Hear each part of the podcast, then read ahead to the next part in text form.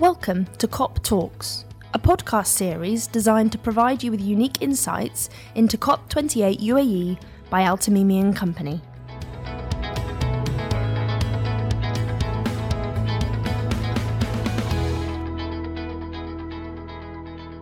Welcome to the Tamimi COP Talks podcast series.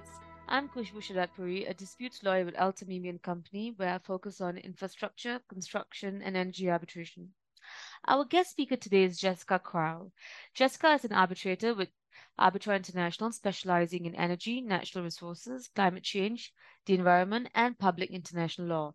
She is also an academic researcher at the University of Cambridge Center for Environment, Energy, and Natural Resource Governance, where she teaches envir- international climate law and investigates the impact of global climate litigation. Jessica, thank you so much for being a part of this session with us today. With COP28 taking place in the UAE this year, we are creating a bank of insightful resources to spotlight the importance of this event and contribute to this conversation. In today's episode, we would like to talk in some detail about environmental disputes, and in particular, the resolution of environmental disputes through arbitration and litigation. Now, traditionally, environmental and climate change disputes have featured as part of the wider discussions around the resolution of ESG. In recent years, however, the bandwidth of these disputes has grown from pure environmental disputes to include disputes over natural or land resources, disputes regarding phasing out of carbon intensive resources, as well as disputes over renewable energy incentives, amongst a host of many others. From your perspective, Jessica, why has climate change, environment, and energy transition disputes grown in prominence and why has it become increasingly material for both private corporations and governments to address this in a more appropriate manner? And what is considered appropriate to begin with?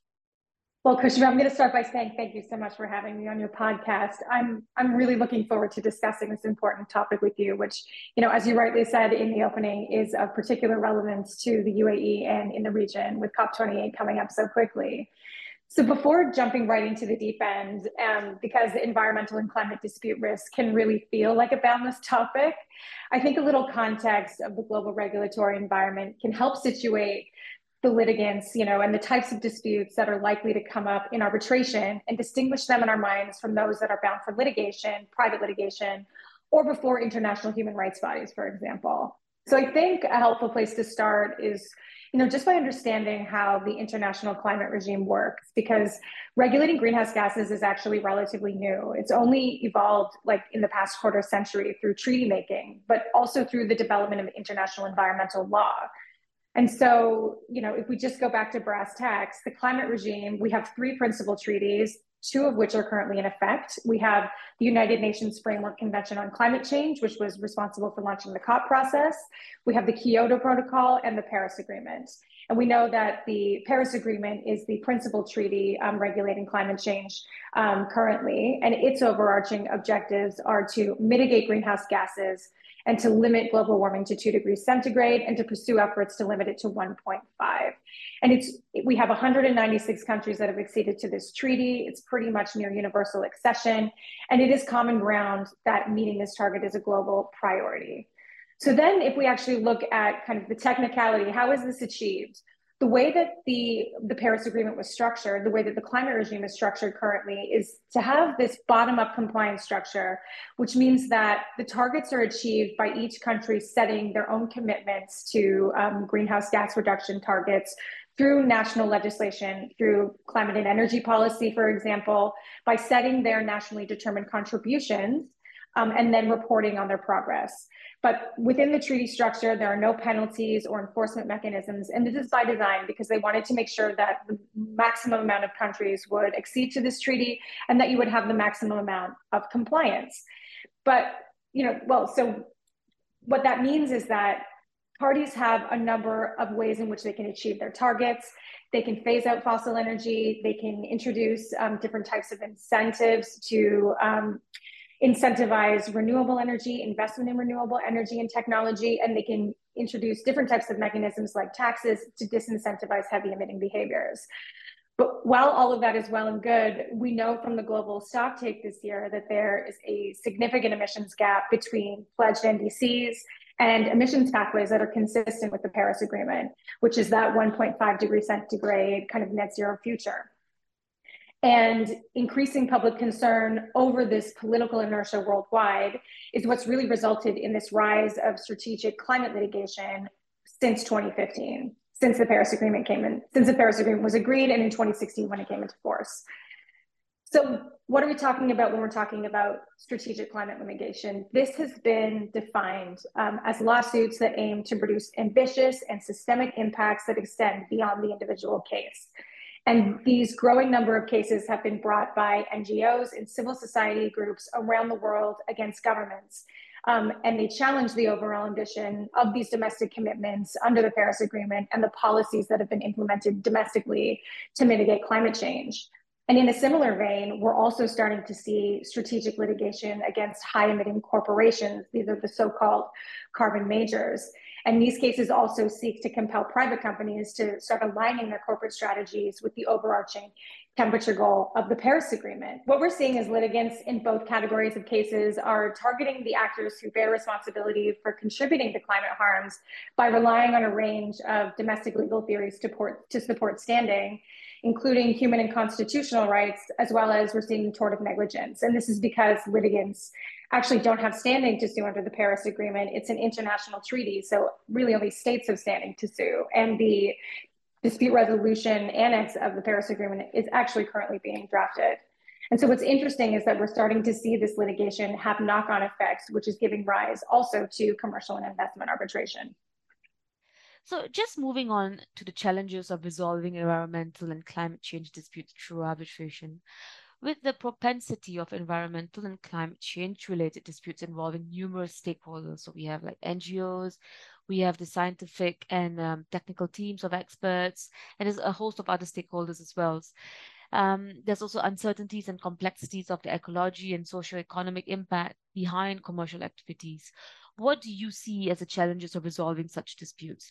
And the angle where I'm coming at for this question is really um, the role of the technical experts and how do they feature in arbitrating complex environmental and climate change related disputes? Because inherently the whole topic of climate change while it is also very critical it also involves um, and goes in tandem in many ways with the scientific research to back it up as well especially when it comes to substantiating the breaches and quantifying damages as well I think um, to answer your question, the best way to to start would be to distinguish um, investor state and commercial arbitration. Um, if we start with the investor state category, there have been a lot of headline grabbing cases about fossil fuel investors suing states, for example, for passing more ambitious climate policy or phasing down certain fuels, um, bec- either because they're implementing national greenhouse gas mitigation measure- measures to achieve the Paris Agreement, you know, or as a result of climate litigation, where the courts have pretty much been ordered to achieve the same outcome.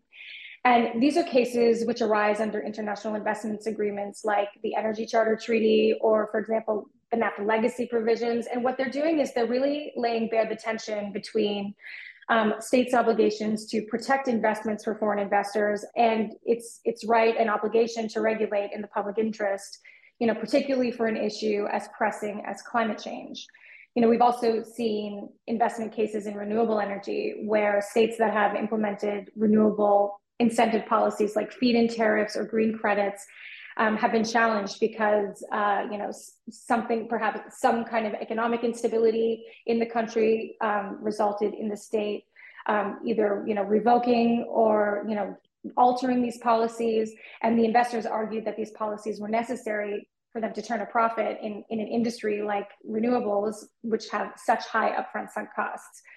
So when you know when you when you are looking at these cases where you have like revocations that are linked to some kind of economic instability or even just inexperience using these type of policy tools in, in the context of renewable energy um, you know i think in, in this in the case of in the case of spain which which uh, was a jurisdiction that saw quite a, had seen quite a few of these claims, um, there was, uh, you know, a failure to anticipate their popularity. I think we saw some issues with market capping participation. And so it was impossible for them to deliver the guaranteed tariffs at the level promised without passing off huge costs onto the consumer. And so this is where international, um, you know, the investors have relied upon the investment protections um, available um, in order to in order to recoup some of the, the losses that they suffered as a result of the change in the regulatory regime. In the commercial sphere, um, for example, what we see is that disputes can arise also in result of tightening climate policy. And typically, I think what we've seen is about three categories of this. Um, we've seen that there are cases between longstanding commercial partners in traditional industries. You can think of, I think, aerospace and the automotive industry are pretty classic examples where certain technologies like combustion engines are going to be rendered obsolete. So, obsolescence um, of certain types of technologies. Um, in construction and infrastructure, you can see how the rising cost of carbon for core materials such as steel and cement can place serious pressure on supply chains and they can lead to disputes over who should bear the risk and cost of price fluctuations. Um, and then you can see how the phasing out of coal, oil, and gas will have knock-on effects on commercial relationships between JV partners and EPC contractors who, um, you know, are typically reliant on the uh, on, you know, on the on new new projects and new investments in this industry. And then um, due diligence legislation. Um, this is going to open up new liability for breaches of sustainability, for human rights and environment, you know, ESG and supply chains and corporate governance claims, as well as greenwashing. And so, whether this will be in arbitration, um, you know, maybe there are issues that are likely to come up in arbitration. Um, certainly, they're likely to come up in litigation um, in the first instance. Yeah, and, and it looks like um it is, but there are obviously different considerations um in the investment sphere sphere and different considerations in the commercial space. But like whether it's economic instability or tariffs in the investor space or whether it's increased cost of carbon and materials in the more commercial disputes domain. I mean, I think ultimately the, the end goal for tribunals is really dealing with the damages, the quantum part of it. And and this is a topic I'm personally very fascinated by, and I've done a number of studies on it. It's really how equipped are our arbitral tribunals currently in dealing with damages, and in particular the quantum of damages in environment and climate change related disputes, and really how are tribunals approaching quantum in the current global regulatory environment in light of net zero emission targets, for example, by, by governments around the world. And I think you seem best placed to really sort of, you know, guide this discussion and um, given your extensive experience in, in this topic. Well, I think this this question really highlights really well an important underlying issue, which is the fact that you know the climate crisis has transformed our relationship to the future and it's really resulted in considerable uncertainty. And if we think about that in terms of risk, and we know that the industry has now coined this term, transition risk, these risks include not only the possibility of, you know, natural disasters, you know, subjecting assets to physical risks of climate change, but also those associated with regulatory change, including asset stranding, which is, you know, it's been coming at a steady and accelerated pace since 2015. Um, so even if environment, so if we're thinking about the way that these are considered by arbitral tribunals, often, you know, these issues are brought up first in the liability phase, but then they also become important considerations at the quantum stage. And so when we're thinking about how to value these assets, you, you need, you know, you there are certain considerations, at least in an investor state context, certainly, um, that can be taken into account by tribunals when they're trying to determine whether or not um, instruments like the Paris Agreement commitments that states have made under international law, um, whether those should be factored into um, evaluation of an asset as a going concern, or whether it's you know not something that should be factored into a pure economic analysis when we're talking about investment protection. And so, if we think about this in an investment arbitration context, which does benefit from the fact that you know, the Vienna Convention can be called upon to bring in other applicable international law instruments and principles as long as they're applicable between the parties.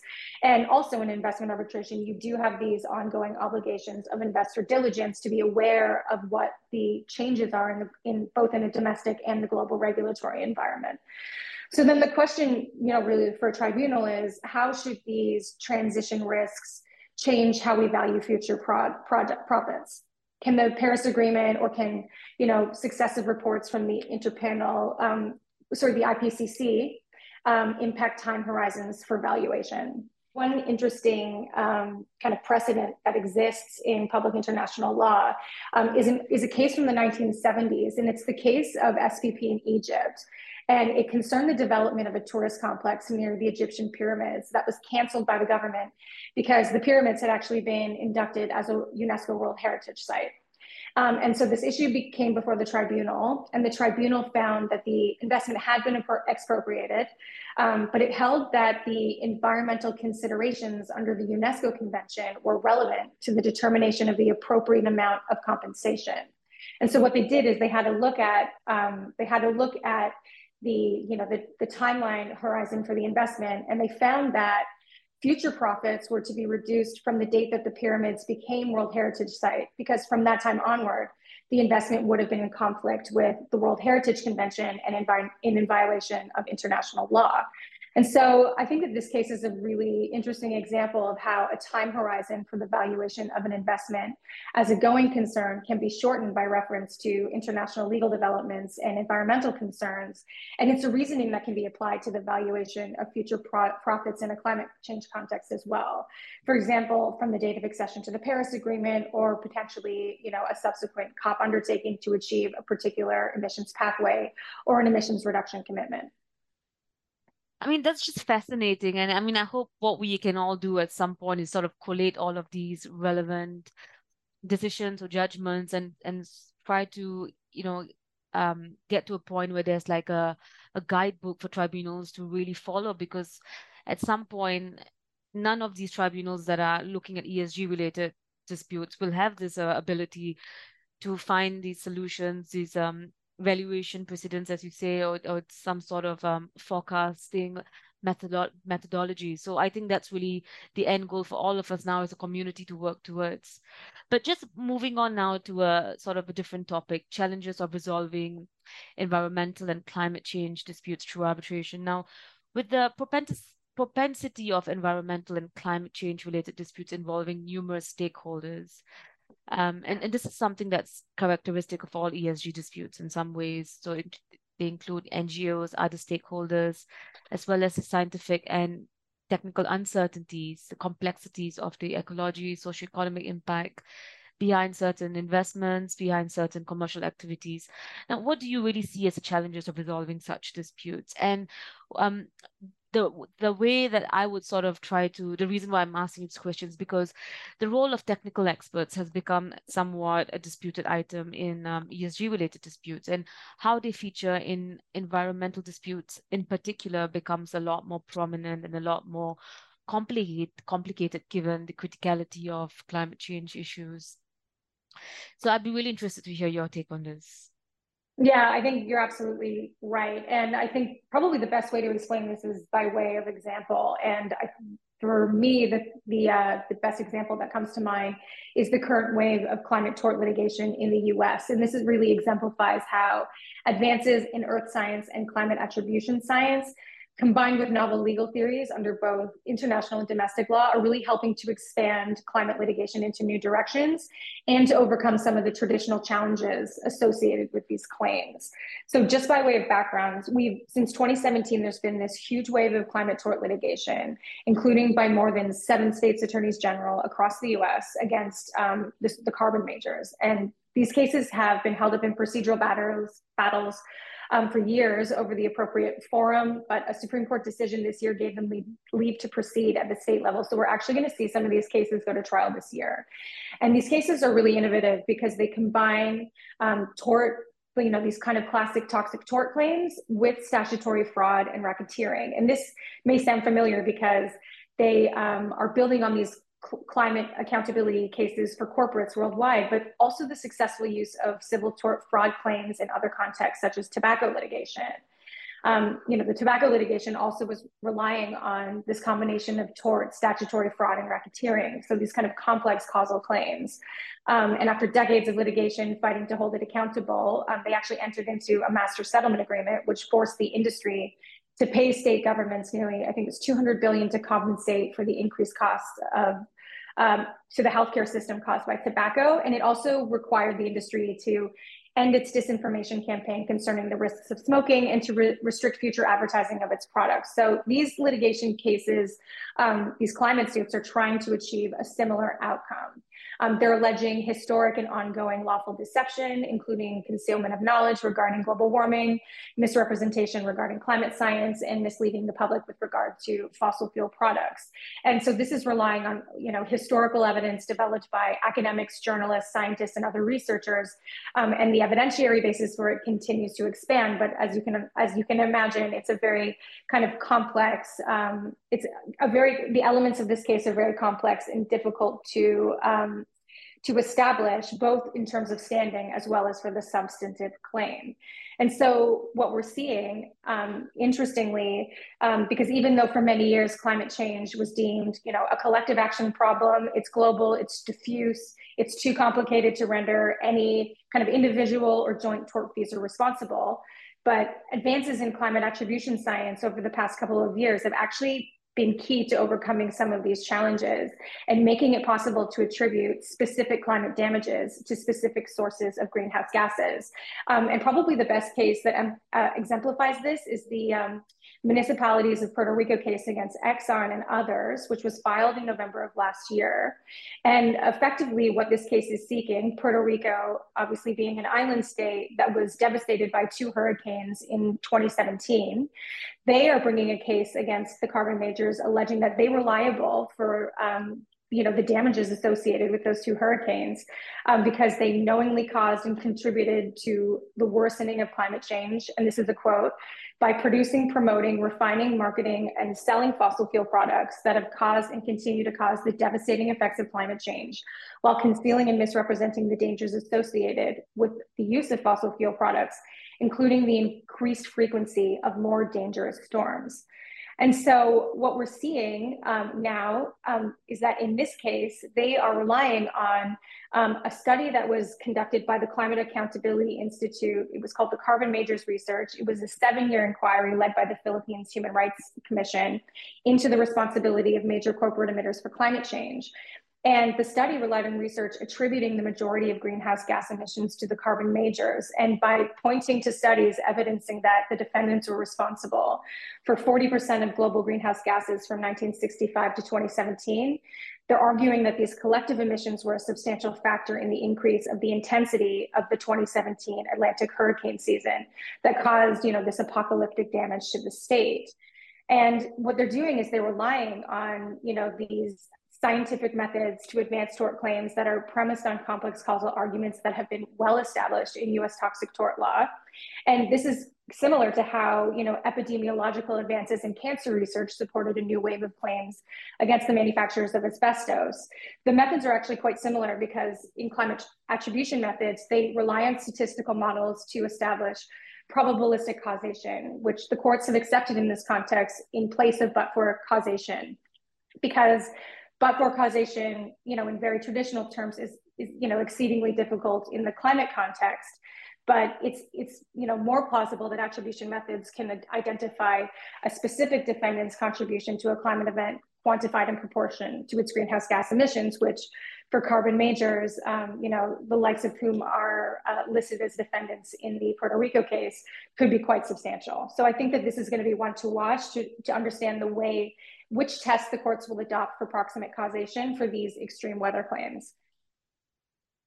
Yeah, so there is um on the one hand the subjectivity of scientific research, and then on the other hand, there's the criticality of climate change, which makes this whole issue all the more complex, apart from the technicalities and apart from the scientific research that goes into it. And you know, given the complexity that's involved and, and given, you know, the evidentiary hurdles that need to be crossed, there's obviously an advantage of litigating these disputes because it just makes it visible, because it means that governments can, in a way, intervene with a lot more uh, flexibility as opposed to arbitration. But um, there's obviously other benefits of um, uh, arbitration that may or may not be suited. But if you just go down to arbitrating these disputes, um, whether they're related to the investments or whether they're related to the, the whole commercial sphere, what are some of the key benefits you can think of for disputing parties or for general communities, for the governments in trying to arbitrate environment and climate change related disputes? And is there a space then for attempting amicable settlements in the process? And if so, what's your take on the optimal time for this whole process? Yeah, absolutely. I think that you know there are going to be certain cases that are bound for litigation because they're seeking a certain precedent, um, and once that precedent has been established, that's likely when we're going to start seeing these claims arise in private arbitration.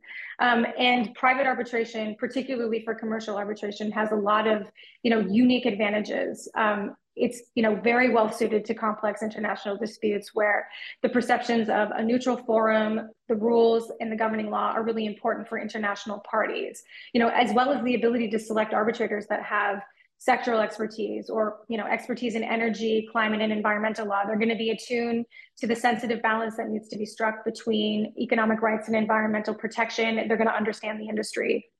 Um, and and if you also if you think about it many of the traditional uses of arbitration um, you know, energy, construction, infrastructure, and you know, financial institutions that finance them um, are going to be the first in line to feel the bite of the tightening international and domestic climate litigations as the greenhouse gas mitigation targets become more ambitious.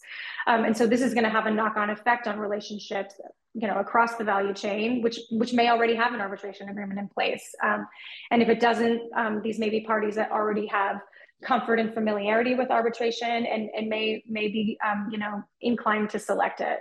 Um, and this is because of the fact you know, that arbitration rules, they're inherently flexible, they provide certain procedural advantages. Um, many of the institutional rules now have mechanisms that allow parties to accelerate the timeline or fast track issues that may be decisive to achieving a resolution. And you can see how that would be particularly attractive in the context of commercial, you know, climate disputes, I mean, even investment disputes where parties may be in conflict over, you know, a carbon intensive resource or technology that's facing obsolescence, and they would rather come to a quick, a quick resolution of their differences so that they can continue their commercial relationship and, you know, perhaps restructure it in a way that's viable for the green economy going forward. Um, and then uh, just to answer your question quickly about um, about about settlements you know there's certainly space for for amicable settlements which should be encouraged early and often especially in this critical space. And i think um, you know by way of example what we're seeing in the isds context is that several institutions are actively engaging in developing their own mediation rules to, to, to try and tackle isds more effectively and we've seen, for example, the Energy Charter Secretariat and ICSID have both developed a model framework for the adoption of mediation. And it provides an internal structure which authorizes state officials to mediate and settle disputes within a state sanctioned framework. Um, and to remedy the fact that there are very few you know, bilateral and multilateral investment treaties that actually contain a mediation clause, the ICSID rules are um, what, what they've done is they've made it applicable to mediation and they can be invoked by um, treaty application or by either party's invitation even if neither party is even if neither party is also party to the ICSID convention. And so I think this is a good example of how arbitral institutions and practitioners are increasingly alive to the role that they have to play um, to help accelerate the energy transition. And you know, having recourse to the extended toolbox available outside of traditional and lengthy dispute resolution proceedings can be one of the ways in which lawyers can help clients and be part of the solution. Yeah, I mean, I, I couldn't agree more. I mean, to me, flexibility in the arbitration process just makes it so well suited for climate change related disputes because the procedural timetable could allow for, for example, early engagement of the experts, which could then provide the opposite interval for amicable settlement. Ultimately, disputing parties may not even have a sense of how um, devastating some of the investments they're doing. And when they have this sort of um, early reports and early determination by the experts. I think that just provides um, an incentive for settlement very early on. So for me, I, I agree with you. I, I just think um, arbitration could be the way forward as long as there could be a way that a lot of these decisions and judgments are being extracted and, and are being um, in a way documented and archived even without the party's name. That gives again tribunals the the platform to then go back into jurisprudence to help them in deciding such disputes going forward um, and I, I think with that you know jessica thank you so much for for your time and this has been such a great discussion and for those who have tuned in, thank you for joining us in today's sessions. We hope you found Jessica and my discussion insightful and interesting. And if there's any area of the conversation that you would like to discuss or do you want more information on, please do get in touch with us.